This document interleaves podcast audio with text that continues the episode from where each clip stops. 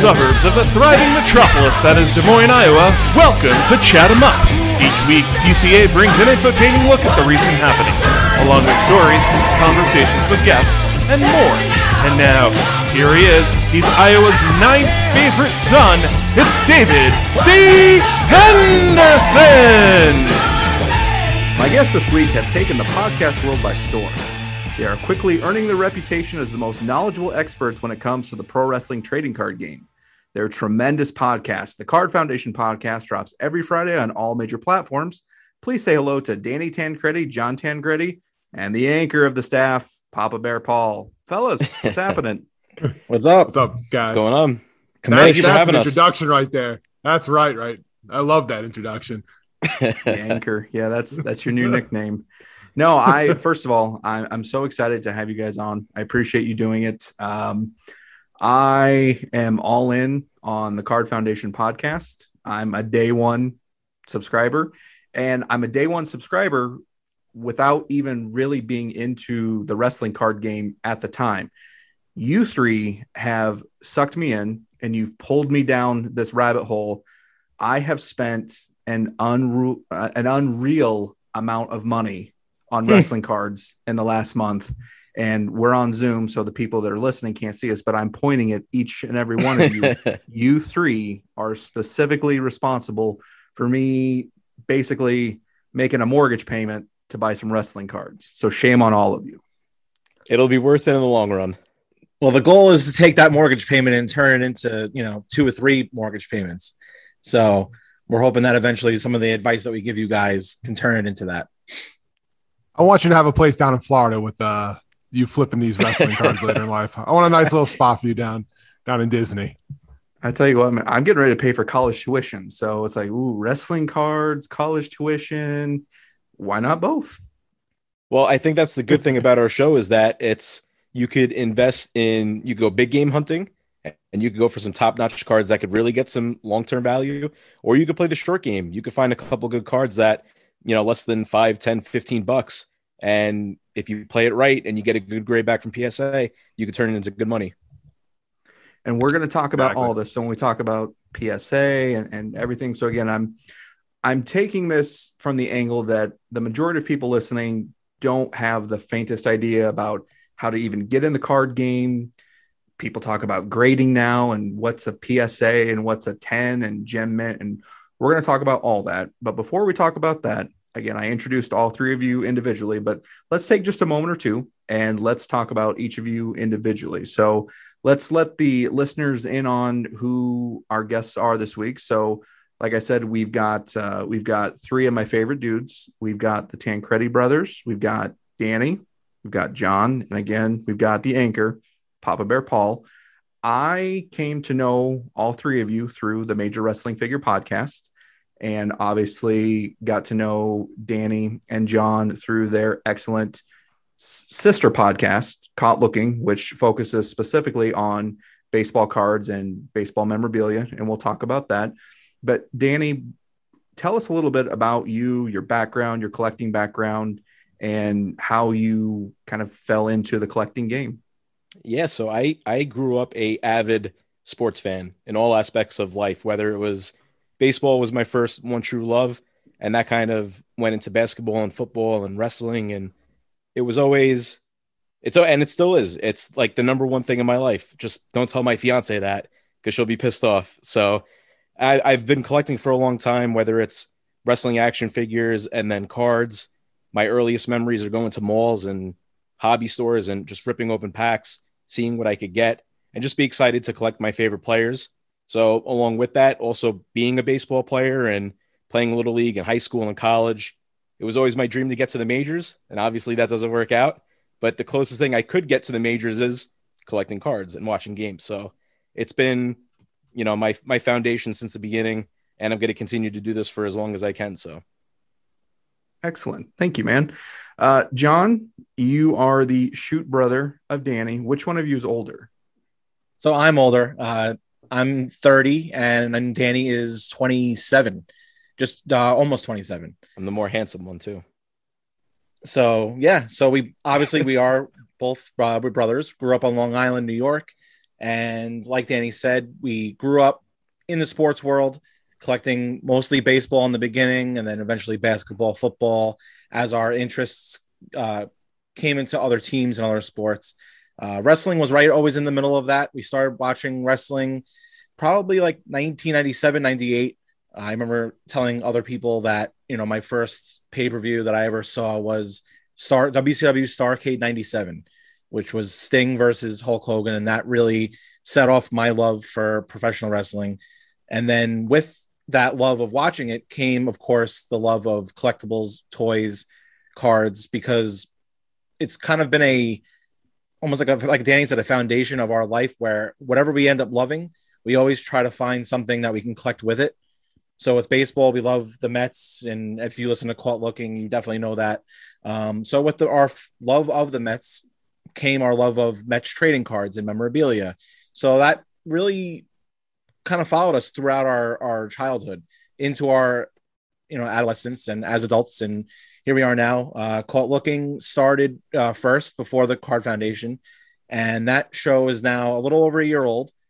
And i guess a couple months ago we decided to start the card foundation to basically take the love of our trading card collection for pro wrestling and just do the same thing that we're doing with caught looking is talking about our collections and what's going on within the hobby. And um, we really want it to be more like a community where we could talk about what we're collecting and make it more fun as opposed to you know strictly just news and you know updates and stuff like that. Sounds good, man. Thank you for that. And of course, the anchor of the Card Foundation podcast. Craig Kimbrel coming in to close out the ninth. Look at this guy. What a what a handsome son of a buck he is. Papa More Bear. like Mo. What's going on, guys? Uh, my claim to fame is uh, Brian Myers being my best friend is pretty much the claim to fame, and then that's pretty much well, anything more about me. We grew up together, me and Brian. I love baseball all my life. I was a big baseball, you know, player. A little bit better than Danny, obviously. A little bit older than Danny. And um, I collected baseball cards my whole life. I collected with Brian. I used to go to the card shows. We probably were at some of the same card shows in Long Island at the flea market Yeah. slanging, Yep. slanging slabs, buying, and uh big into writing. I was actually big into, I don't know if I said this, big into writing the baseball players, writing them notes and writing them letters, and they would send send me back autographs. And I thought that was actually a lot of fun. And then slowly, and I you know fell out of it when you get a little bit older, fell fall out of collecting. And then this ma- this major podcast really kind of drew me back into collecting. I wasn't collecting anything, but this I listened to Brian's podcast and all everybody did was collect stuff. And I was like, all right. And then I saw a card break and I started getting back into baseball card collecting. And then that switched over to wrestling card collecting. And that's really my focus all is right now. I really don't even even mess with baseball cards anymore. I'm just waiting for them to get back from PSA. And now I'm really dove into the reason I was late to this podcast is because I was I've run down a rabbit hole of looking what my cards are coming back from PSA for wrestling cards. So yeah, I'm really uh diving headfirst into wrestling card collecting. And uh I'm from Long Island. That's pretty much it. That's all you need to know about me. Papa Bear, I want to back up. There's there's one thing you mentioned that I want to talk to you to you and and to the Tancredis about. So you mentioned when you were younger, basically writing baseball players through the mail, collecting autographs through the mail. I also, as a as a young man, did that. Uh, big Chicago Cubs fan, so of course, all the guys that I wrote to were Cubs players.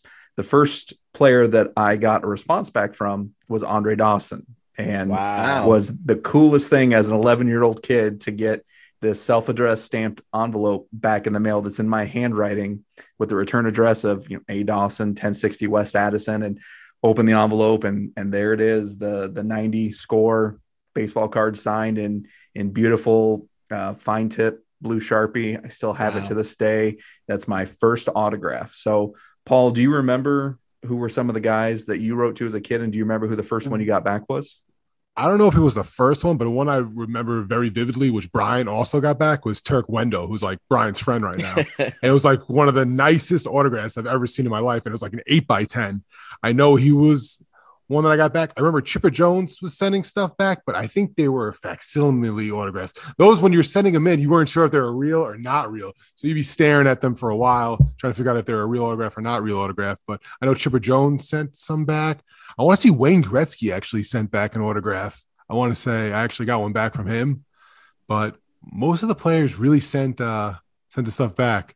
One of my favorite autographs, well, actually not one of my favorite moments of all time, is when I actually got to meet Wade Boggs and that's because uh, Brian in WrestleMania, he was actually Wade Boggs was best friends with Mr. Perfect, and the year he got inducted to the Hall of Fame, Brian brought me to that WrestleMania, and I remember at the bar having a few beverages, and I go, "Holy! I have 300 of Wade Boggs cards right now. If I could show you, if I had time on Zoom, I'd show you 300. I collected him as a kid.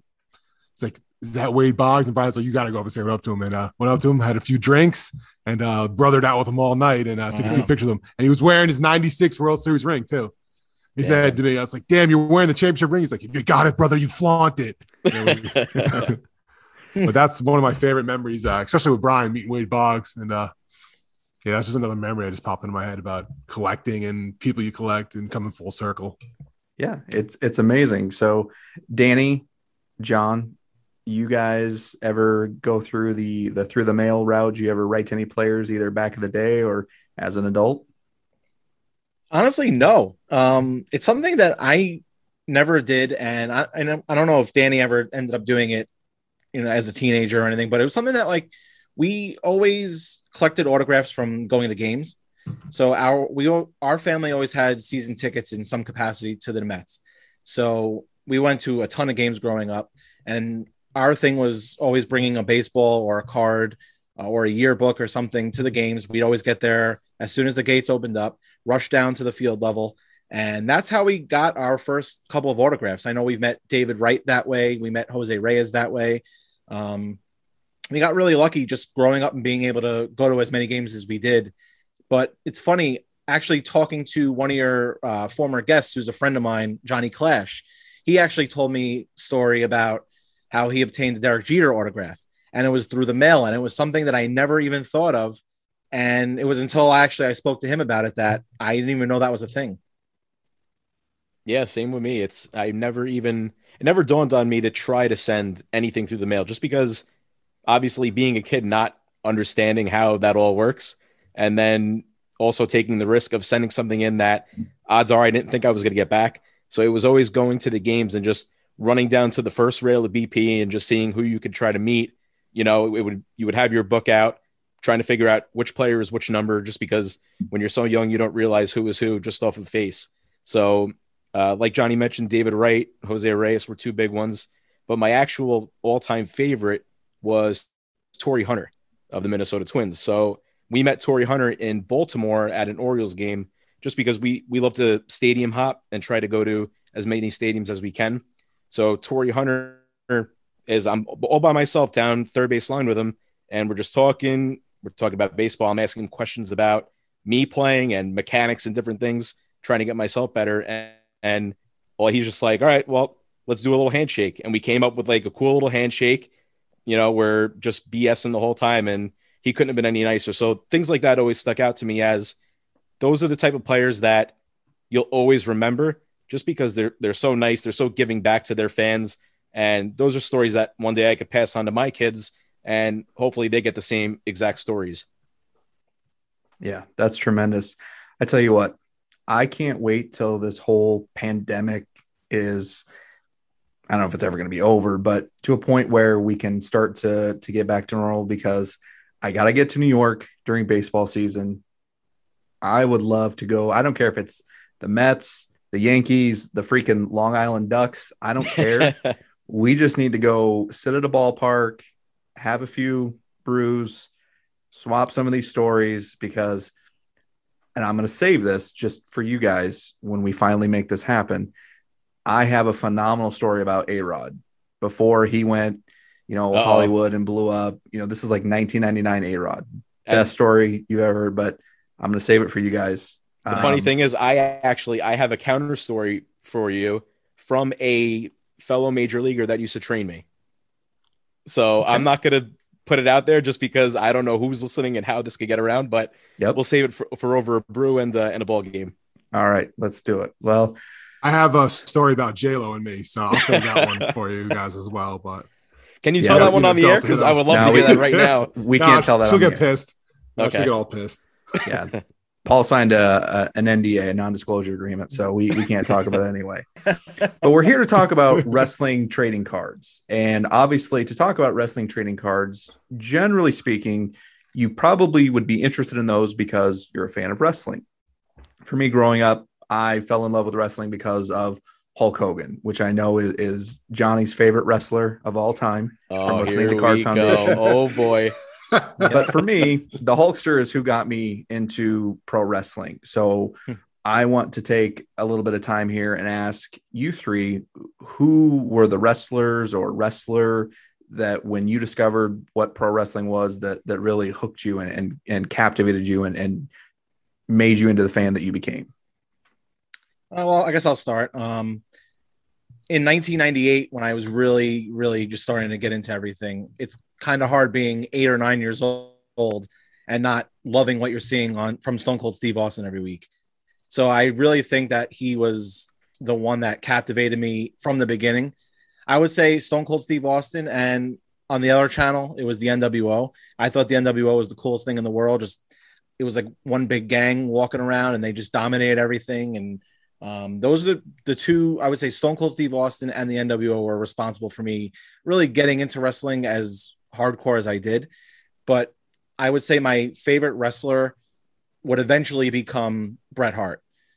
Once I started to really get more into in wrestling and appreciate, you know, a good match and uh, you know, like I know what Zack Ryder calls a uh, work rate match or a Matt Cardona. Um, and he was really the, in my opinion, the best technical wrestler. He was great on the mic, and he was just someone that made me fall in love with wrestling from like an art standpoint, not not just something that I turned on every Monday night. So I guess in that order, it would be Stone Cold Steve Austin, NWO got me in, and Bret Hart kind of kept me there. My guy was always Dwayne the Rock Johnson from day one, as early as I could remember. I just he had such that such of that larger than life persona. You know, he comes to the ring, he's got his Versace shirts on, the sunglasses. He's just he was just so cool.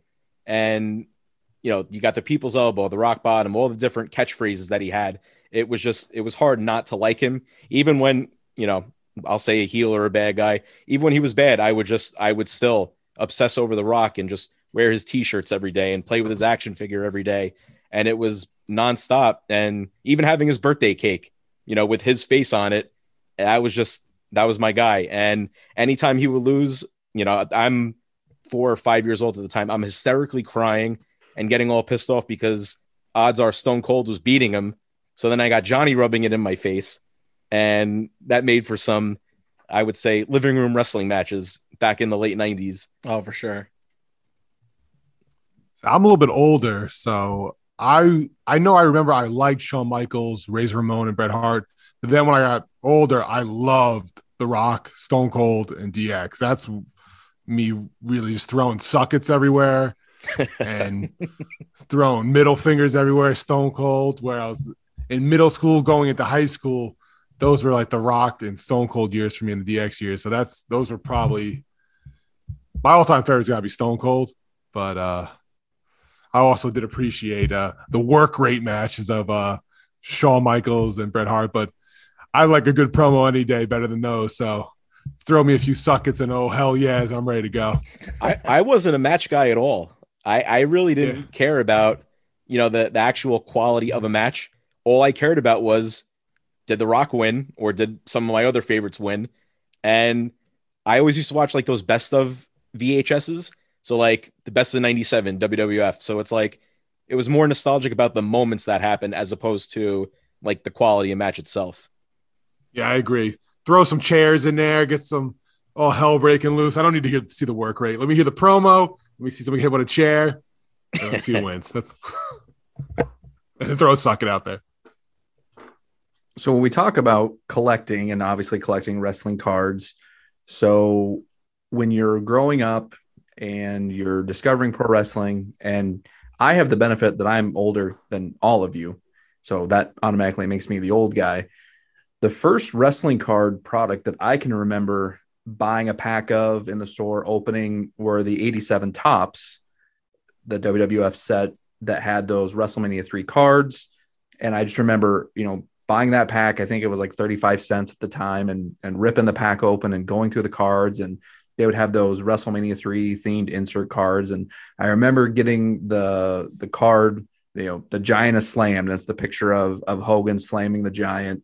And you know, I'm I'm seven, eight years old at the time, and I'm standing there and I'm holding this card, and I'm like, this is the coolest thing ever. I have a trading card of the biggest match of all time, my favorite match of all time, my favorite wrestler.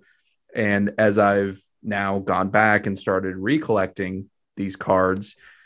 Those older vintage cards for me, they hit me in the feels like every time as I'm just looking at them and I'm looking at the back and remember the the different things that are written on them. It just it takes me back. So that was my first introduction specifically to the wrestling trading card game in terms of collecting. Again, I have the the the benefit, if we'll call it that, of being a little older than you gentlemen what do you all remember as being that introduction into the wrestling card game for you, both as a collector and really now, as we'll talk about later on, as potentially as an investor? And since I'm the second oldest, I'll go what I remember. I remember the 91 classic, the blue, the blue backgrounds with the Undertaker's rookie. I actually remember that Undertaker rookie card. I remember it being in one of my dad's books and just looking through it. So I remember those cards as kind of the first wrestling cards I've ever seen with the big blue borders. And then the next, my next memory of that would be uh, the 97 Cardinal game and not collecting those cards. Like I was a normal person, I would just play the game, but playing that game with Brian and I, Brian would be on level five, like the hardest questions, like who walked out. I don't know. Shawn Michaels in WrestleMania 7 or like crazy hard question. I would never know the answers to. And he would know the answer to them. And then he'd ask me like basic ass questions. I would like, who's name the Legion of Doom, I wouldn't even be able to do it. So that's what I remember. I go from the 91 Classic to the 97 Cardinal game are my first two memories of uh, wrestling cards and wrestling collectibles, I would say. Yeah, I mean, I would say the 97 Cardinal game too. I know Danny's going to love that. But I remember the 97 Cardinal game and and I don't even know if we even played because when that card game came out again, I'm 7 years old, Danny was like 3 or 4 years old. So we weren't playing the game you know, as like a strategic board game. We were really just into the cards and looking at the people and you know, they were probably all destroyed and bent and colored on and whatever. And then there were a couple of different sets. Like I remember the WrestleMania 14, like trading card, like the jumbo trading card set. Um, and then I remember some stuff like later in the, I guess the later 2000s. Um, but it really wasn't until I would say a couple of years ago, probably like 2015 2016 that that was there was a break for me in c- collecting wrestling cards specifically. The figures were kind of always there memorabilia was kind of always there uh, definitely t-shirts and stuff like that but cards i would say probably then again in like 2015 with like Topps heritage um, i remember buying a couple of those packs and I actually pulled a an undertaker autographed card and that was it for me. I was all in at that point and it's been wrestling cards ever since yeah, for me to round it out, it was it wasn't actually even cards, it was action figures. I was obsessed with bone crunching action figures and and late 90s Jakks. And I think for me it wasn't necessarily a set with trading cards. Obviously the 97 Cardinal and the 98 Cardinal were just were so big because that's what we were just used to accustomed to seeing and going through and looking at pictures of our favorite superstars. But for me it was almost like going to the mall and our parents giving us a few bucks and figuring out what I could get with the cash. So if my mom just happened to give me 10 bucks, it would be all right, you know, this wrestling set, all right, some of these packs are a dollar each. I could get five or six of them. And then with the leftover, I could balance it out with getting a couple baseball packs. So it was kind of just strategically knowing, all right, what am I in the mood for? What do I really want to try to get? And it depended on the time too. If, you know, baseball season was kicking around, I was probably buying only baseball. Or if basketball season was around, I would buy basketball. And then some days you have your mix and match. You got Pokemon and wrestling, and it was just whatever I could get my hands on. So, as we talk about that first foray into wrestling card collecting, obviously now we fast forward a decade, maybe two, who knows. What is your wrestling collecting style now in terms of cards and maybe even mem- you know we'll we'll open it up to memorabilia as well because you mentioned figures. So obviously as a kid like you said you've got a limited amount of money and you have to be strategic in what you can get. Now as an adult you still kind of have a limited amount of money. Hmm. You can't you know you can't go super crazy but Yep. in, in terms of how has your each of your collecting styles changed from when you first jumped in till now? And what i mean by that is are you focusing more are you buying hobby boxes? Are you focusing on auto cards relics rookie cards? So for each of you individually where are you putting those collecting dollars towards? I mean, funny enough, I'm probably collecting the same way that I did when I was like 10 years old in terms of even how much I spend. And, you know, if you listen to the Card Foundation episodes, you definitely get that, that dynamic of, you know, Danny and Paul, who are the investor versus Johnny, who's, you know, the value collector or just, you know, like the collector. And, you know, Paul's always ragging on me about, you know, what I have in my box and it's time to get it slabbed at PSA and Hmm. all that. But I would say, you know, I'm really into collecting both stuff that I collected when I was a kid as like a nostalgic, just straight up. I don't care how much it's worth. I love having the feeling of having stuff I had when I was a kid and just different kind of quirky, you know, wrestlers that I collect. Like I, I don't collect just people that are valuable. You know, I, one of the, one of my main PC guys or personal collection uh, guys is Brian Pillman. You know, it's somebody who isn't necessarily worth a lot on the secondary market. You know, it's not like he has a lot of new cards coming out now, or you know, certainly obviously no autographs or anything like that. But he was one of my favorite wrestlers, and I just try to get one of each of the cards that Topps or whoever has put out over the years. It's not something that I'm gonna cash in in one day and send my kid to college with, but I would say it's just something that I love collecting. Now, after starting this podcast, I would say I definitely started to change a little bit and jump on the bandwagon that Danny and Paul started jumping on because it really is hard to, you know, look at some of these cards that are 5, 10, 15 bucks and pass up on them when you start seeing them resell for in the hundreds of dollars. So I'm finding myself now looking at stuff a little differently than I did even a couple months ago, where I'll look at, say, a Roman Reigns card and say, okay, this might have some value, you know, in 10, 15 years. If he ends up having a similar career path to like The Rock, these 30, 40 dollar cards could be 300 or 400 within the next couple of years. So I would say that's kind of where I'm at right now. I'll, I'll, I'm to say I'm an utter disaster when it comes to selecting what I try to collect. Usually it's predicated off of current products that are coming out in the moment. So, you know, if WWE Topps Finest was coming out this weekend, it's doing my research on the checklist to see who I really want to go after, figuring out what the price of that hobby box is going to be, and then deciding I'm either going to buy or I'm going to pass. If I pass, I like to wait for the product to come out for about a week or two to see what breaks into the market and what some of those prices are looking like. So if I find that a lot of the singles that are breaking the secondary market are selling really high, I'll go back to buy the box because then I know it's not really a greater of a risk. I have a better chance to do well to at least, you know, try to get my money back or or close to it. After that, it's again, it's it's kind of like the time of year. So when baseball spring training kicks around, I start going crazy for baseball. I start figuring out statistics in spring training, who I'm watching, who I think is going to be worth growing over some time. So last year, I was big. You're a Cubs fan eh, with Nico Hoerner.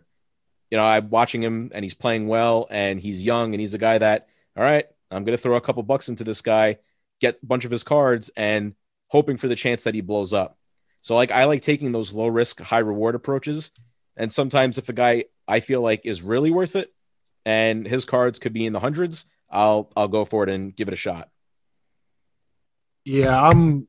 I like those low risk, high rewards. I kind of go down different rabbit holes and take what Danny says sometimes seriously. I found myself buying like one card of somebody, like like let's say it was a, a numbered rock card. I'd buy one and that's gonna get graded. And then I'm like, when's the right time to sell this card? Now I only have one. So say I sell it for a hundred dollars. Well, I only sell it for a hundred dollars. So now I find myself buying multiples of the same card or same product where I have multiple options. So if they grade high, I could keep one and flip one. And I'm big into the rookie card collecting. I when I started started with baseball, I started getting back into baseball. So rookie cards is where it's all at. Either rookie cards or Mike Trout, and there's nothing really in between. I thought. I thought, why don't we transfer this Hmm. over to to wrestling where people aren't really doing that. People really weren't going after the rookie card. So I really dove headfirst into Rhea Ripley. I thought she was going to be a big star before she won the championship. Spoiler alert, she won the championship at WrestleMania. So so I dove into her. Yeah, I dove I dove into her headfirst. Good look, good looking girl. Cut a promo strong. I go, man, I should buy a lot of her rookie cards. I was buying them for dollar to two dollars for rookie cards. Now they're probably not maybe they're up to like five dollars, but if she has an amazing career like some of these other females, it could go even higher and higher. So I really found myself buying, investing something. I go, I like like right now. I don't even want to say, but I, I'm big into Stone Cold right now. Um, I, I really, uh, he's he's awesome. Not, I feel like he's lower end. People aren't really collecting him like they're collecting The Rock. It's only amount of time they come around to Stone Cold. So I'm not just gonna go buy one Stone Cold card. I'm probably gonna buy like 10 to 15 just so I have a, a good amount. And when it comes down the road to sell them later, I could sell a few without feeling bad about myself. Like, oh, I have at least I have three of these. I sell one, and the next year it goes up two hundred dollars. I still have the second or a third one. So I'm big into value collecting, and you know, kind of I like buying uh you know the diamond in the rough, buying real low where you turn a, a dollar card into a three hundred dollar card. There is I see people that buy a five hundred dollar card and they turn it into like a a thousand dollar card where it's a little more money and more investing there, but uh you gotta spend money to make money. So yeah, I like to buy a lot of the same person. To kind of piggyback that, I like to follow the rule of third, which is a good good little advice piece for either new collectors or someone that is playing the investing game. You can't go wrong with three of the same card because you got one that if you love that card and you want to collect it, you could keep it forever, no worries. The second one, you could get graded. You could use that as your long-term piece that if a card all of a sudden blows up, becomes a $500 card, you could sell now. And your third, that's when you sell that card and it becomes an $1,000 card. So now you have that kind of leftover where, all right, I'm not missing an opportunity from that $500 to $1,000 growth, and you could play it safe. So the rule of third, you can't go wrong. You need to follow that rule. I, I know I do. Sometimes I just I get excited with trying to grab as much different as I can. So like, for example, I'll go collect Adam Cole and I'll I'll be like, all right, I really want this card, and then I get his auto card, and then from there it's like, you know, whoa, the Miz did something on TV. I got to go get that Miz card, and it's just bouncing back and forth and all over the place. So it's the same as it was when I was six, seven, eight years old, and same as it is today. All right, fellas, let's talk about the boom. So this boom hit last year as the pandemic unfolded. Specifically, I want to talk to you guys about the just astronomical skyrocketing price and value of the vintage wrestling cards, the the 80s, the 90s, because that's that's my wheelhouse. That that's where I'm at. And these cards so when we talk about specific cards we talk about you know 87 Topps 85 Topps 91 classic 90 classic things like that a year ago these cards were virtually worthless literally they they were virtually worthless and now i'm spending a car payment to get a sealed box of these wwf classic sets what happened where did this come from? And I guess I, in my simple mind, I equate it to, well, this happened because of the pandemic. People were stuck in their houses, they were bored, they had extra money. Hey, I'm going to go back and, and I'm going to get into this. But I'm curious because you guys are way more plugged into this than I am.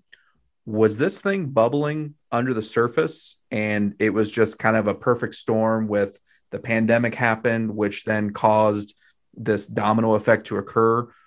do you think that this collecting bubble that we're in right now where the market is just going crazy was it happening and we just didn't really know about it and it only became magnified because of the pandemic or no your opinion this is based solely on the pandemic So I guess I'll kick it off a little bit with where we were, you know, a year plus ago. And I wouldn't say it, you know, it's interesting. It was, it sort of was bubbling in a way. Not, maybe not necessarily for wrestling cards, but certainly for other aspects of the hobby. So there were players that were coming up over the last, you know, five, six, seven years that would generate that sort of buzz that, you know, thousand dollar card or, you know, it was the, the card that was featured in the news. You know, Mike Trout was still Mike Trout. He was selling for a lot. You know, then you had, you know, Ronald Acuna and um, different rookies coming up within basketball, like uh, Jayson Tatum and Alonzo Ball and guys like that. And there was always a you know one or two guys every single year that would generate that buzz. But you know prices for hobby boxes and blaster boxes and retail would pretty much hover around the same price. You could still get stuff at Target and Walmart. You could still go to your local card shop, not spend an arm and a leg on a hobby box, and it was still affordable. So then the pandemic happens, and basically, from what we've understood, just from talking to people both, you know, starting the Card Foundation podcast as well as Caught Looking, because Caught Looking started just as the pandemic hit. So it was not it was a tough time for a podcast about card collecting to start when you couldn't get any of the product. And that's how we really started to notice that things were really reaching a point that we haven't seen before. And I like to attribute it to basically like what you said, people were stuck at home they had nothing to do. The, the stock market was unstable. And I think people were nervous at the current state of the world.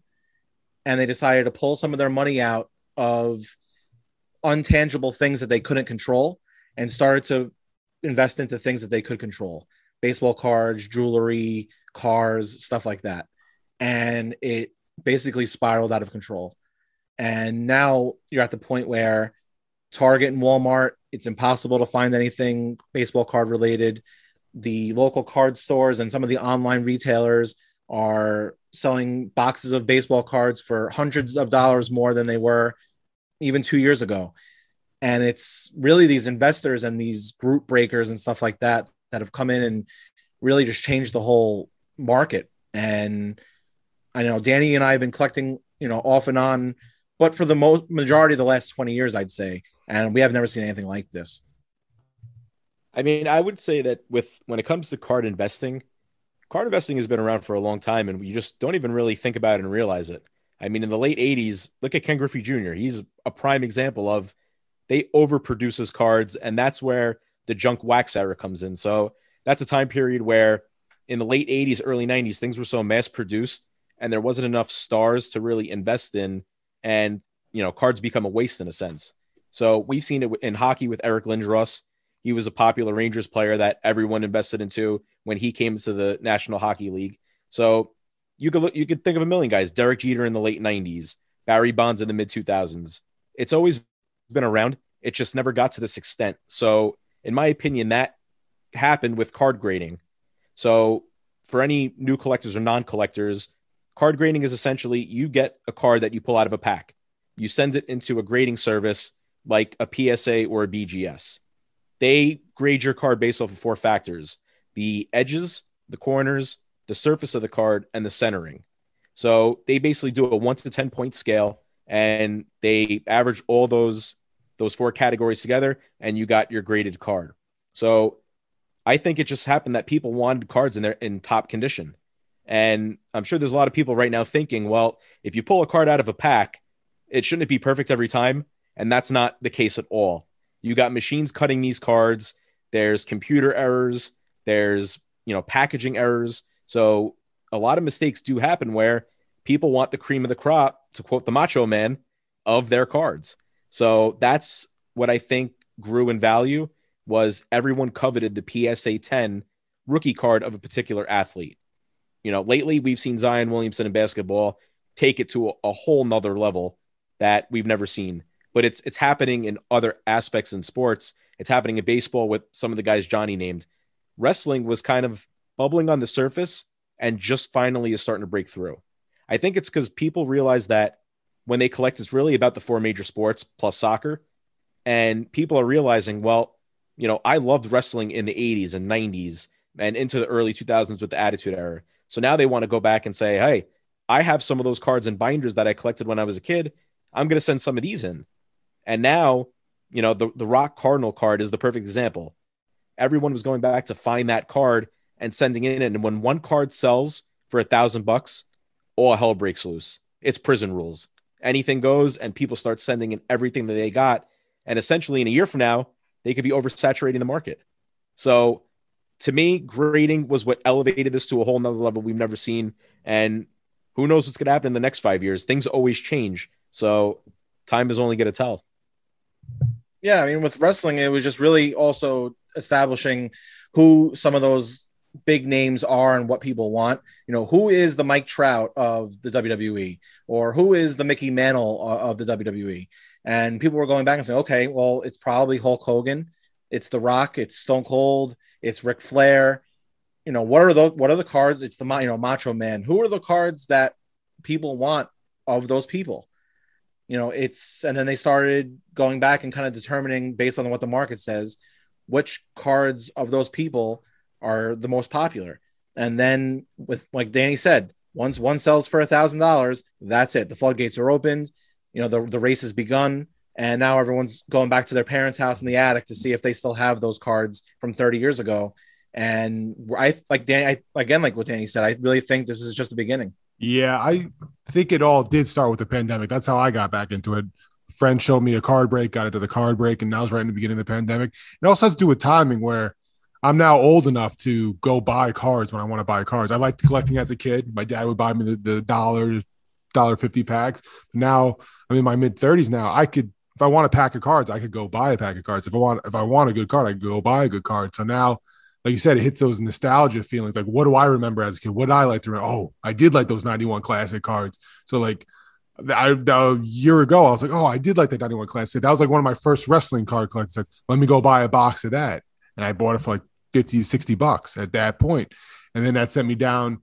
One thing leads you to the next thing. Where I, oh, the Rock was my favorite. Oh, this Rock Cardinal game sold for a thousand dollars card. I I have like I said, I have one of those cards. Let me go find that card. And if I take this card now, and it looks like this grading company, if I just send it to this grading company for fifteen dollars, they'll grade it. If it comes back at ten, I just now turn this card I had for free, spend fifteen dollars on it shipping, twenty dollars into a thousand dollar card, and you think it's that simple which a lot of people do. Unfortunately, it's not. It's it's a lot more goes into it. A lot more goes into you know the grading of the car. The car needs to be a ten, needs to be a nine. Your uh your banged up colored Danny Tancredi uh, rock with Sharpie all over his face. Car is not going to get a PSA 10. That car's worth nothing. But what are you to know? You don't really know. You just know if you send in a PSA, they somehow looks pretty good to me, gets a good grade. I now have a thousand dollar card. So all the investors kind of saw that angle. So that that's where half the market come in. And then one person tells another person, hey, I'm into this, I'm into that. And it just leads down. Brian wasn't really into collecting cards, but I showed him this. And next thing you know, he's collecting cards. And now Brian's collecting cards. He's Matt. Matt's somewhat getting into cards. Then Smart Mark's digging out uh beyond wrestling cards with uh, MJF in it. Like it just, it just David C. Andersen sending me um, the Raw and sorry, Stone Cold Steve Austin rookie cards get graded. Never even spoke to him before this. Now I'm grading It just one person talks about it and it's fun and we're all old enough to buy this stuff now so you could buy it. Spending $30 a card is not crazy money so you could buy it and you could have this card and uh and if it turns up is a $30 card today and it's a $100 card in a year from now oh i just made money on it. And it seems like the cards keep going up and up and up and people are worried about oh is the, the bubble going to burst? Is, is it going to burst one a hundred dollar card is not going to pop one day. The bubble's going to that's a dollar dollar card. It's not going to just go from a hundred to a dollar, a thousand to a. It's it may slowly trickle down a little bit. It may go to a seventy five dollar card, may go to maybe even a fifty dollar card, but then it could also go right back up to a two hundred dollar card depending on who it is and you know who this person is and what they do. So it's it's, it's exciting. Yeah, I mean, wait, like you said with PSA grading, Danny and I were grading cards. I would say maybe four or five years ago and you know a 60 day submission. So basically when you submit the card it would be 60 days until you got the card back fully graded. Back then it was pretty true to you know the time. I mean it was within 65 days or 62 days. It was pretty close. Now psa actually has shut down until july 1st uh, except for just really high end uh, quick turnaround cards because their backlog is currently 10 million cards. So, you know, and it was just a couple years ago where you know Danny and I would go, would go to our local cards you know shop or uh, card show at you know Hofstra University on Long Island or you know somewhere in New York, submit these cards, and get them back two months later. Now there are cards that Danny had sent in with Paul. I guess it was four, five or six months ago, and we have no clue when we're getting those back.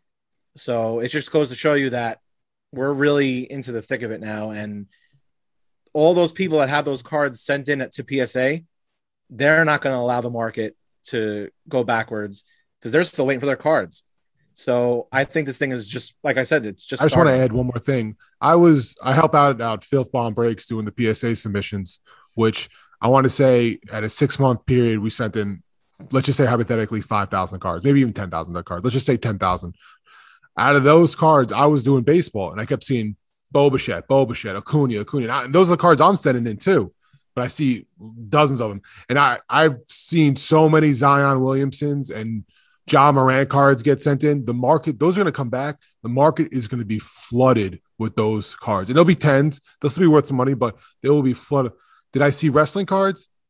I want to say out of that, 2% maybe. Let's just say maybe. And I'm talking to the three guys that I saw myself, David, Johnny still hasn't dusted off his wallet to send a card in yet, but Danny, like, and very little, some from the major wrestling figure group that like said, Yeah, I sent it in for me but uh, very, very little. The only wrestling cards I did see was the Cardinal game when that took off. I saw like, let's just say five of the rocks all beat up cards get sent in. But as the market booming, I still think wrestling's a little bit behind. I don't think um, it's starting to catch up. People are starting to get wind, but they're buying those high end cards.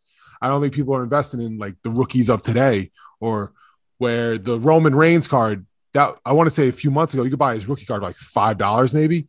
Now it's like a $30 card. So that's starting, it's starting to pick up a little bit where the wrestling, I think the wrestling is just still at the tip where other sports people are sending in, they know to send in all the, all the basketball rookies. Who the Lonzo Ball, everybody's sending him in right now. So basically people are opening up packs of cards, putting them in penny sleeves and sending them out right away. But I think wrestling still, uh, you can still buy cards for pretty cheap and hopefully they get a high grade and you can sell them later for a lot more or you keep it for your collection. one thing that I keep hearing through our conversation is we keep talking about this Rock Cardinal game and we keep talking about these other things. And that was one of the things I wanted to talk to you about. Obviously, I've heard you all talk about what I'm about to ask you on the Card Foundation podcast. But for the benefit of the listeners who are maybe checking you all out for the first time, let's talk about how the collecting game has changed because how I've always viewed the collecting game is trading cards, traditional trading cards. Topps, Bowman, Upper Deck. I mean, these these very brand identified, established trading card companies. That was a standard. That's what a quote unquote real trading card was. Now it's kind of like the Wild West. So, Paul, you've mentioned these Cardinal trading cards. Uh, they're from the the WWF trivia game from 1997. They're literally they're cards in a board game that people are sending in. And if they get a high grade, a nine or a 10, they're then taking them to the secondary market and selling them for hundreds to thousands of dollars.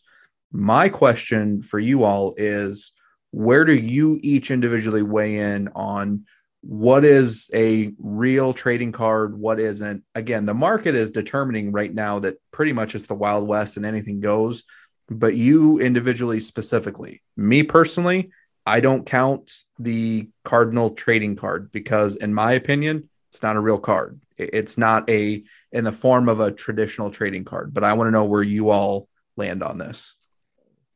I'm on the same page as you. I I think that eh, PSA made a big mistake, and some of these other grading companies of counting these cards as cards. So if they're deeming it acceptable to grade and send back and honor as a trading card, you know, everyone seems to count it. I just think that, you know, whether it's a, you know, a Cardinal card or some of those like playing cards with the Undertaker with the nine of clubs or whatever it is on it, I just, in my heart, I can't count that. I believe that, like you said, it should be a Topps, an Upper Deck, a Panini, an established manufacturer producing cards. And then on top of that, is it pack pulled? how did you obtain the card? Because in the Cardinal game, it's not like some boxes had the Undertaker, some boxes didn't, some boxes had Kane. It's it came with everyone. So it's established what was already in the box to use as a playing game. You know, so it's like people started sending in these rocks and everyone crazy. I actually helped discover the 1997 Panini rock card, which is the sticker. So, in my opinion, I actually count stickers because stickers have been established as essentially a trading card since the 80s. Panini has been making stickers, and they still do today, that you could pull out of a pack. It's individually numbered. So, there could be a rock card. It's card number 11 of the set. Whereas the Cardinal game, it's just like, all right, well, you got a picture of the rock on it. It's a card. So that's not always true. So I I'm on the same page as you. I don't think the bubble is going to burst though. I think it's still going to be the Wild Wild West for a long time. Where if something grades a 10, no matter what, people are going to want it because they want that gem mint condition. It's rare. So, you know, you could have like the 1991 WCW Chromie cards. They, those are cards that weren't even in the United States. They're in a foreign language, and it's some of the most valuable in the hobby because they're extremely rare. And if it's a PSA 10, people want it. Yeah, and I think Danny definitely hit the nail on the head when it when it comes to the Cardinal game. I think what makes these cards valuable are the condition. So, you know, and I know Paul could definitely attest this because he's seen a bunch come in. These cards typically, from what we could see, the condition isn't great. Mostly because a people had them and played with them as as like a board game. So whether it's a dinged corner or the card is bent, or I mean, they weren't people weren't taking these cards back then, putting them into top loaders and penny sleeves and putting them in a in a safe spot. They were whether they were playing the game or they were just you know throwing them around, but the centering was also an issue, and that's something that you know I, I know a lot of people have sent that card in, and the guy that sent in a bunch of those cards thinking he's got you know a couple of thousand dollars, he doesn't want to hear that it's not a trading card because you know obviously he has you know and money invested into this. But I think what's going to make that card valuable down the road is the higher grade. So the PSA 9s, the PSA 10s, those are what are going to be considered the more rare, more valuable card of the 90, 1997 Cardinal Game Rock. And we're about seven to nine or 10 months away from having the market completely flooded with them because I think, like what Paul said, everyone, once that first one sold, everyone sold that saw that sold listing and ran back to their parents' house or their own house or their attic or their basement trying to figure out if they still had it. And I mean, we're seeing sealed copies of the game sell into the thousands now because people are assuming, okay, well, I know the card is in there. It's not a trading card, so I know it's a guaranteed card in the set. But then they're opening the set and the card is just not in a good condition because it's centered horribly. So it's it's a tricky game with those cards. Yeah, I agreed with I agree with every everything everybody's saying. Um, definitely not a real card, but I'm a hypocrite. I sent like three myself. To I, I legit am one of those people that went to get it as quickly as possible and get it out as quickly as possible because you know this. But why not take that opportunity? Yeah. I mean, you'd be silly if but, you didn't honestly. And then now I have to wait six months, you know, eight months for it to come back to PSA. Is I, but I'm one of those people that knows it's not a 10. I just look at the car I go, this is not, I don't think I'm sitting on a gold mine here. I think I'm sitting on like a seven or eight, but those should still sell pretty, pretty good. Then I saw started seeing all the cards come in from other people, and I go, holy shit, this one's a better condition than mine. So now I'm like, ah, great. There's gonna be a lot of these cards out. So um I I think they should not have counted them as cards, but once you count one, you got to count them all, and money talks. And who cares? You know, you think who cares if you think it's a card or not? I just sold it for a thousand dollars. I don't really care what you think. So that's the people's mentality. Yeah, I think that's yeah. that's it. I mean, Uh, and that's like I said. There's there's a guy out there that sent in a bunch of these cards. He doesn't care if it's considered a trading card or not. He's making money on it, and it's a board game. You know, it's like the same thing with the sticker. Look at the the 1997 Panini Rock Whoa, sticker. Easy with what you say now. no, no, no, no.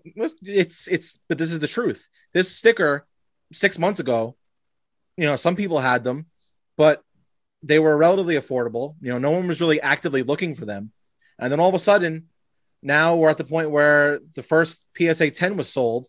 There's only two PSA 10s in the world, both held actually by the same person, and the card sells for over thirty thousand dollars at auction. Now all of a sudden it's well, you know, the the traditional, oh, it's not a baseball card, it's not, you know, on card stock, it's a sticker. Well, thirty thousand dollars speaks volumes, and I don't think many people care as long as they had the actual card and it's in a good condition. That's So- why you got to beat the people to the market. Like the first guy that did that is a genius. The first guy that sent that that card in is a he needs all the credit in the world because he created this market. He did this himself, and he sold it well. Who's going to reap the most benefits? The second guy that has it, because now that card sold for thirty thousand. Next guy can sell it for thirty five, and then it'll t- peak out and then it'll start drizzling down. I I'm trying to stay ahead of the game myself. I try to think of stuff people aren't sending in. I sent in um the Hulk Hogan ice cream bar card that you got with the ice cream bar. I bought for, from somebody online for like 15 bucks. I didn't see anybody else send, you know, sending them in a PSA. So I sent one in that's in pretty good condition that you got with the, the good, was it good, good humor that made them? I don't even know who made them, but I sent them one of those. So you have to be kind of one of the first ones to, to think outside the box. And that's why we started collecting wrestling cards. This is a step in a different direction where everybody's collecting Zion Williamson. I'm collecting, uh, Stone Cold Steve Austin and The Rock.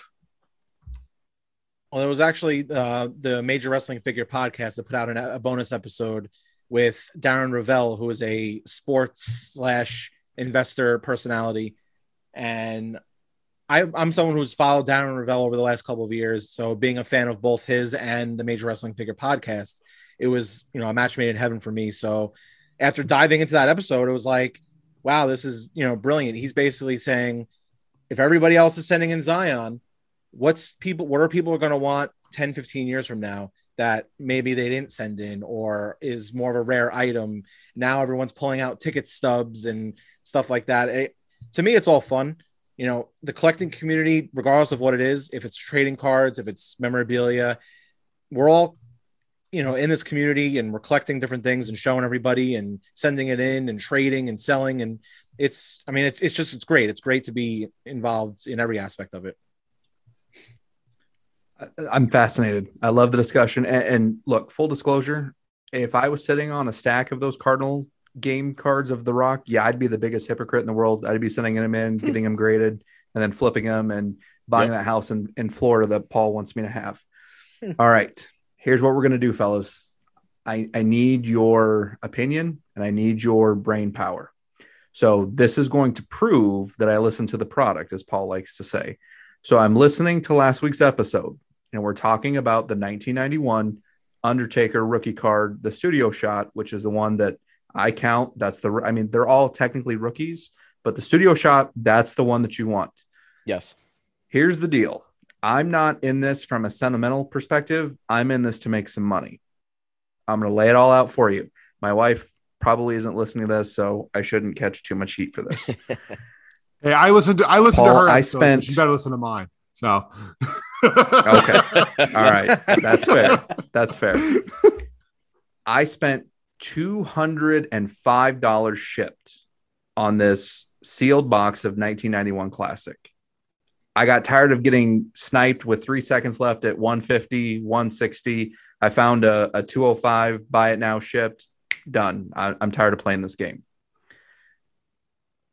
I listened to the episode last week, talked about some of those 91 Undertakers that have been to PSA and back. You know, the eights and the nines are selling. You know, I think that I think you said the nine sold for was it 800 or you know upwards of a thousand dollars. The eight Yep. sold for you know four or five hundred. You know, something along those lines. Right. Here, here's where I'm at. PSA shut down. We've we've established that they're shut down until at least July. They have a 10 million card backup. I've got you know 0.0000001 percent of that 10 million waiting as you know does a lot of other people. They still have the express option, three hundred and fifty dollars to get a card graded. Paul, what's the turn time on that? I'd say a month. I'd say a month to be fair, but yeah, I'd say about a month. All right. So let let's think about this. I'm 200 bucks in for the set. That got me the card. If I pay the express the 350 and and again, I have the box is sealed. I have not cracked this box. This Undertaker could be so off-centered that it wouldn't even be worth grading. So I have two options. One, I can roll the dice, I can slice the box, pull the card, and we see what we're working with. If it's good, that that it's worth getting graded, I could spend the three hundred fifty dollars, send it into PSA by you know summertime. Hopefully, get it back. If it grades high and the value either stays where it's at or even appreciates, I can make some money. Or other side of the coin, if I slice that box and I pull that card and it's, I mean, look, is, is it completely 50% centered off the card? No, but it, it could be wildly off centered that it wouldn't even be worth grading. And I'd pretty much be looking to try to recoup my money just by selling the whole set. What, what am I going to do, fellas?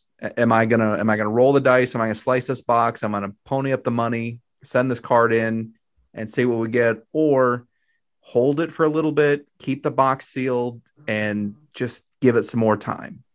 I Where do you all stand on this? I think it's simple. I think you hold. And the reason for that is you could analyze this in a couple different ways. If you hold the box sealed and you bought it for 200, by July or August, you can now check to see what that box is worth again. If it's around the same price, you know confidently that PSA is open. I could crack it. I'm not going to, you know, kill myself for oh, the box only went up 100 bucks. If the box became $1,000, now it's okay, we're on to something where maybe I should leave this sealed even more long term. Or if it's still 200, hey, I could crack it. I'll get the Undertaker. I'll send it in at that lower value, and you could send it in for, you know, obviously the PSA pricing is probably going to be the same. It'll be between 25 and 30 bucks. So you could send it in, you could wait. And someone like The Undertaker, I don't see his value going anywhere. He's so popular in the world of wrestling that he's in that top five, top 10 and that's proven to be a card that has continued to rise. So, you know, if people are sending in the same cards and they're not in the best condition and they're pulling five, six, and sevens, you're still safe because it makes the eight, nine, and 10 even more elusive. So that's the route you could go. And on top of that, that Undertake card isn't the only card in that set that could draw money. All it takes is a Hogan card, a Savage card, Ultimate Warrior. Now, all of a sudden, when you start sending in the stars as well, on top of that, you know, if you keep chipping away and selling the Hogan card for 100 or 200, the Savage for 100 or 200, you start building on some good money where the Undertaker is the icing on the cake. I would say to keep it sealed. I'm going to steal a line from our friend Paul here. Sealed wax is king. You can never go wrong with it. My opinion, it's like what Danny said. There's a chance that that box goes even higher in value. People love the they love the chase, and they love the fact that you know, especially with unopened wax, people love knowing the card is in there but not knowing what the condition is and thinking it could be, you know, they could be striking gold. So, I mean, I've seen you've seen it in other parts of the hobby. I know people that have spent four, five, six hundred dollars on a pack of like 1979 O-Pee-Chee hockey, just trying to pull the Wayne Gretzky out of a pack because they know if they pull that card out of the pack, there's a you know better chance, not not hundred percent, but there's a there's a good chance it's in pack condition. It, you know, it's never been touched by a human hand. You know, the corners may be more crisp, but the centering is something you can't control. But you know, I know people that have done that, just taking the chance at pulling that card pack fresh. I think this set has the chance to be something like that. You know, I I think I've said it on the show before that this set I have in I made an offer on about a year ago, and it was like thirty hmm. bucks or thirty five bucks and I turned it down because I wanted it for like 28 or 27. I was playing the penny game. And I mean, I You never stop regret- playing. I regret that, that, that I still play today to some extent, but I wish I would have pulled the trigger. But at the time, they were all selling between 25, 30, you know. So I was like, eh, I wanted a little cheaper. I'm being picky, whatever. I'm not gonna, I'll, I'll find one eventually. And it never went down from there. So, like we said earlier, with this hobby, especially wrestling, I think things are only going up. I like the the sealed wax move. I agree. I wanted to go first, so it was my idea, but Danny jumped jumped ahead of me there. But gotta keep gotta Sorry, keep Papa it Bear. sealed. Keep it. What's the next relevant thing the Undertaker's going to do? Is probably going to be his Hall of Fame, and when he gets inducted to the Hall of Fame, that'll Yeah. be the next relevant thing he does. And then when PSA's back open, you don't want to turn a two hundred dollars. Let's just say it's you're in you're in it right now. Let's say two ten with taxes. Now two ten into 350. So that's 560. You're in, you're in on this box to open it up. And I'm the only one that's actually opened the box here. And not only have to worry about centering on the back, there's like splotches, there's like black, almost like mold, it looks like on the back of some of these cards. Now you have to worry about that. So you open up that box and you don't have to send it into PSA. But once you do open up that box, you do have to send it to PSA. Or if it's that bad, you you just Right. flip it. You just put, okay, it's that bad. Put it back in. You just you try to make 150 to 180 on it. But I would just hold. And if you, it's I I'm gui- I'm guilty of. I wish I bought three. I bought two. I bought one to pull out every card I wanted to get graded. And I sent in to get graded. I thought to myself, let me buy another box just to hold and keep sealed. And I bought it at eighty dollars. And now, like you said, it's up to two hundred five. And that was that was under a year ago. I can get you the exact date later, but that was under a year ago. Now it's at two hundred five. So I only think that's going to go up higher and higher. And once some tens start coming out and those are selling for high, people are going to want the sealed box. But keep it sealed for now, and then wait till PSA opens back up. You could send it in at let's just say sixty dollars. It's not going to kill you, but sending it at like three fifty, it's you're you're knee deep on in that card. You don't want to lose money. And there, this set actually is on the radar of some investors. You know, I know Gary Vee has tweeted and, and posted about this set. He actually did so, I want to say eight, nine months ago. And that actually caught the attention of Matt Cardona, who spoke about it on the major pod show. And that got my interest. And I was like, oh, okay. You know, as a card collector, I'm to, I want to see what this is about.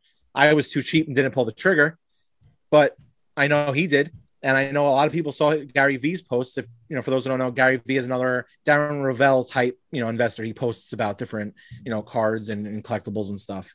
And he it's on his radar. So, you know, they, these sets are starting to gain a lot of traction. It this these cards are starting to become part of the news. You know, we saw that with the recent uh the rock card that sold for thirty thousand dollars. Everyone was talking about that. That's that's a card now from 1997 there are cards from the 80s that are starting to really jump. So I would say definitely hold it. We'll see what happens. All right. Well, you've convinced me, fellas. I'm going to hold for now. We'll uh, we'll give it a few months and we'll see what happens. We're almost to the finish line here. I did go to the Patreon exclusive Major Wrestling Figure Podcast Facebook group to ask for some questions. Have a couple of good ones here. Someone that I am pretty familiar with, Owen Anderson, asks, "What are some specific cards or talent people should be looking to get in on from an investment perspective?" In wrestling or just Re- yeah, wrestling In- specific. um Bianca Belair, yeah. Rhea Ripley. good good looking, talented. They excelled in NXT. They're only gonna do big things in in wrestling. I'm big into investing in women wrestlers. I think they sell high. A lot of people like them.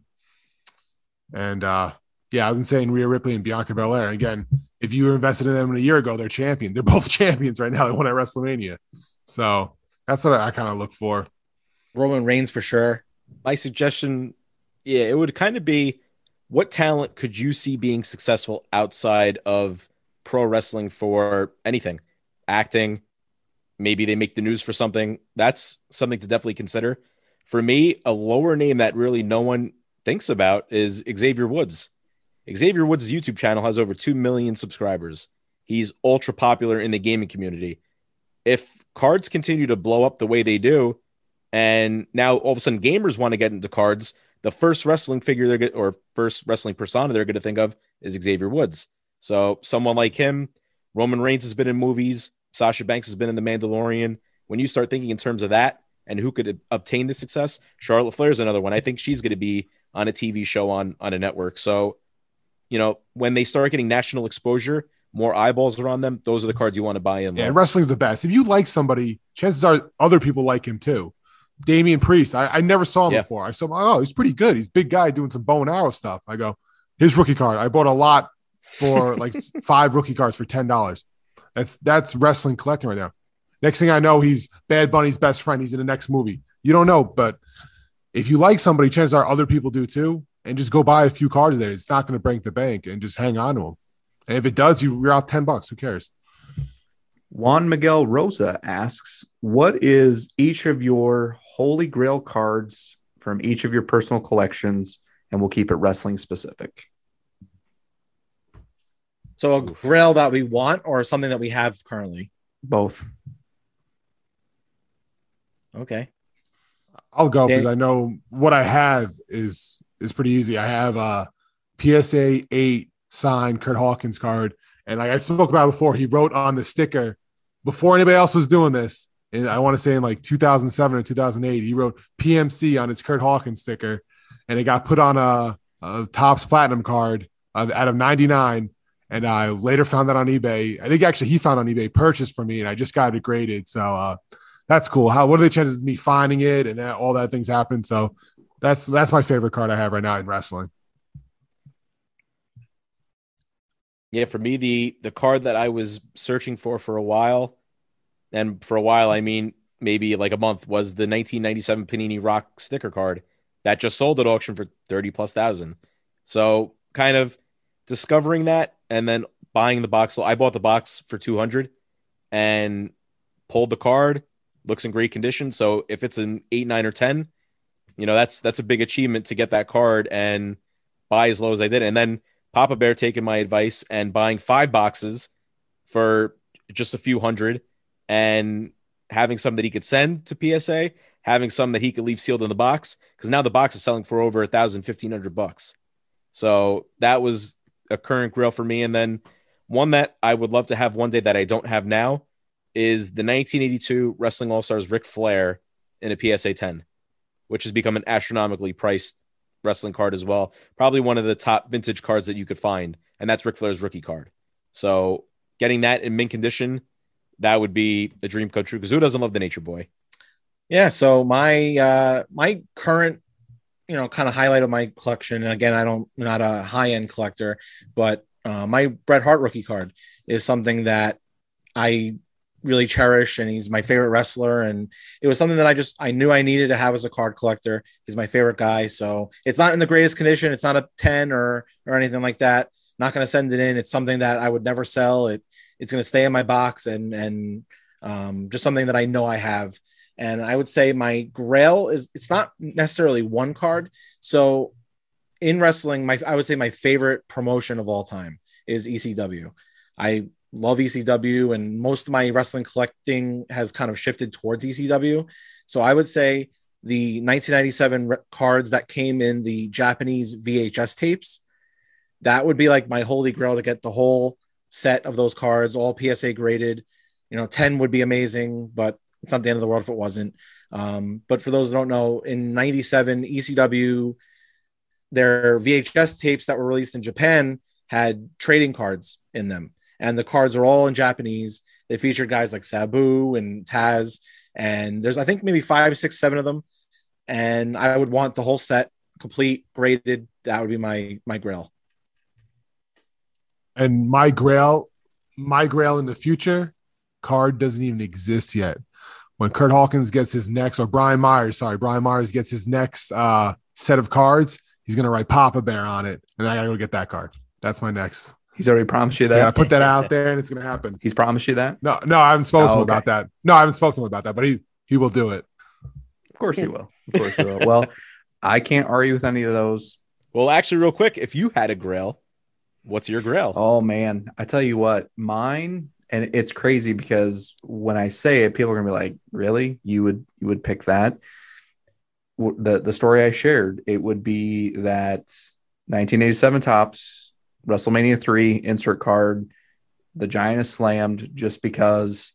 And I when I say Grail, like I want a PSA 10 because to me, when anybody asks me, well, what got you into wrestling and, and why do you like wrestling so much? I always go back to WrestleMania 3, Hulk Hogan and Andre the Giant. I mean, for me, that's why I'm sitting here tonight talking to you guys because if I didn't discover Hulk Hogan in WrestleMania 3, I, I wouldn't be sitting here doing this. So to me, that card is just, it's one that every time I, I see it, I look at it, I'm instantly taken back to the moment. I can remember watching WrestleMania 3 for the first time. So for me, it's it's definitely on my bucket list that I, I need to get a PSA 10 of of this card at some point. Let's make it happen, people. If you have that card, send it over to DCA and let's let's make it work.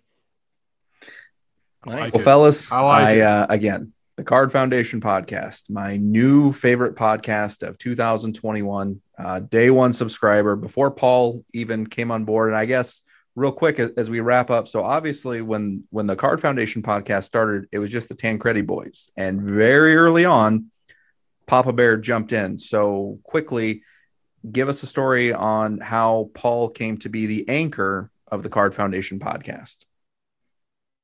We have to give him the credit. So Well, Paul came into our life. Yeah, so Paul came into our life from the our other podcast, our sister podcast called Looking.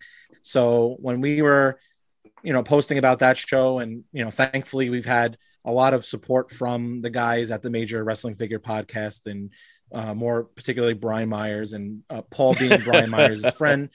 We they best friend. Best friend. I'm sorry, best friend. Um, that's kind of how Paul found us was through him. And you know, Paul was getting back into card collecting, so we would go back and forth in DMing, and he'd send us cards. You know, should should I buy this? Should I get this? We'd tell him yes or no, and then we found out about you know Paul being involved with Filth Bomb and you know Danny with the grading. So it was a friendship that kind of started from Caught Looking, and then when we started the Card Foundation, you know, Paul sent us a message basically saying, you know, I got to get on the show. Danny and I started going down the filth bomb, hanging out. We're, you know, showing cards, submitting cards. And we just figured, you know what? If we're having the, all these conversations outside of the podcast, whether it's through Instagram messaging or text messaging, we have our group chat. Why not sit every Monday night, we'll record it, and we'll put it out? And it's been great having Paul on board. So it was a, uh, a natural fit, if I had to say. I remember it a little differently. oh, here really? we go. Here Really? we go. You sending me a message like, please, please join my podcast. Uh, hey, Please. I have the I have the proof. I got the phone, so Yeah. We stole your idea and we need you on our podcast. Please, please. I was like, sure. I'll see what I could do. Give you kids the rub. yeah. yeah, the, the talent. That's I what really- Paul likes to call himself, the talent. talent, of, of Yeah. the of the Card Foundation. Really, it ended up being a good fit just because all three of us have a different style and perspective on collecting.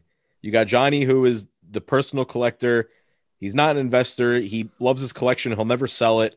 It's untouchable, and it's going to sit in his boxes for years to come. Wrestlers you don't even never heard of before.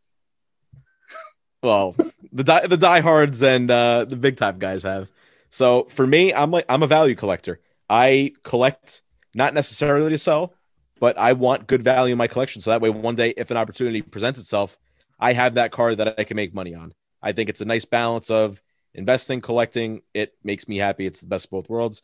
And then Pop Bear is on the investing perspective, but also a lot of experience with grading, a lot of experiencing with, you know, finding those low risk cards and then all of a sudden they become red hot cards that people are sending in, like the Cardinal game, for example. You know, he sent in a million of those. So that's something that he figured out early on that he was able to submit. So having the dynamic between the three of us, it's you get every little thing on our show, and you don't even have to really be a wrestling collector. Papa Bear is just entertaining, and you know we we play off each other well. We like to have fun, so it's a it's a nice dynamic to have. I agree. like I said, it it's my new favorite podcast of 2021. And Danny, you hit the nail on the head because I- love the podcast because it's that combination of everything. It is, yes, you talk about wrestling cards. There's a little bit of overlap with baseball and other things, but there's just some good natured ball busting and, and ribbing and it- it's just it's it three guys sitting around talking about what's going on in the hobby and it's it doesn't feel like a uh, a scripted show or a, a, a formatted show. Yes you have segments but it's all very natural. It flows great. Uh, again i it's top of my rotation every friday. You know give me the iggy when you guys get on patreon and i can get the the episodes early and ad free like you can with everything else. But again card foundation podcast drops everywhere on fridays uh, where can they find you guys on social media Yeah, we're on Twitter. We're at Card Found Pod and on Instagram at Card Foundation Pod. So thanks to Twitter for not expanding on characters that I could fit to have the same, you know, usernames. But yeah, you can find our podcast on Apple Podcasts, Spotify, Google, Amazon, anywhere else you download your favorite podcast. So And again, we we appreciate you listening. It, it's it didn't matter if our show had one viewer or a million. We're just we love the fact that people want to tune in. We're giving them the best advice that we can. If hopefully they make a ton of money on it, that would be awesome for us, just because we help that happen. But just to you know have some fun, talk about wrestling, wrestling cards, and we really do thank every supporter that tunes into our show every week because you know it would just be a group group chat without it. So definitely appreciate you listening every week. Yeah, and when you're and when you tweet us or you send us a message on Instagram, it is Danny that is answering. I would say 90% of the time. The other 10% is me and 0% from Paul, but that's okay. He contributes in other ways.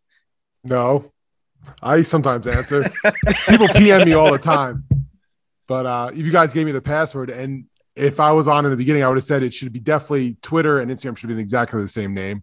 But you know, we tried that, yeah. And tried, couldn't. Yeah, couldn't I wouldn't let that happen. Off. And then I know how you guys love talking to your one listener before I got there, but when I got there, we got a little bit bigger, which is good.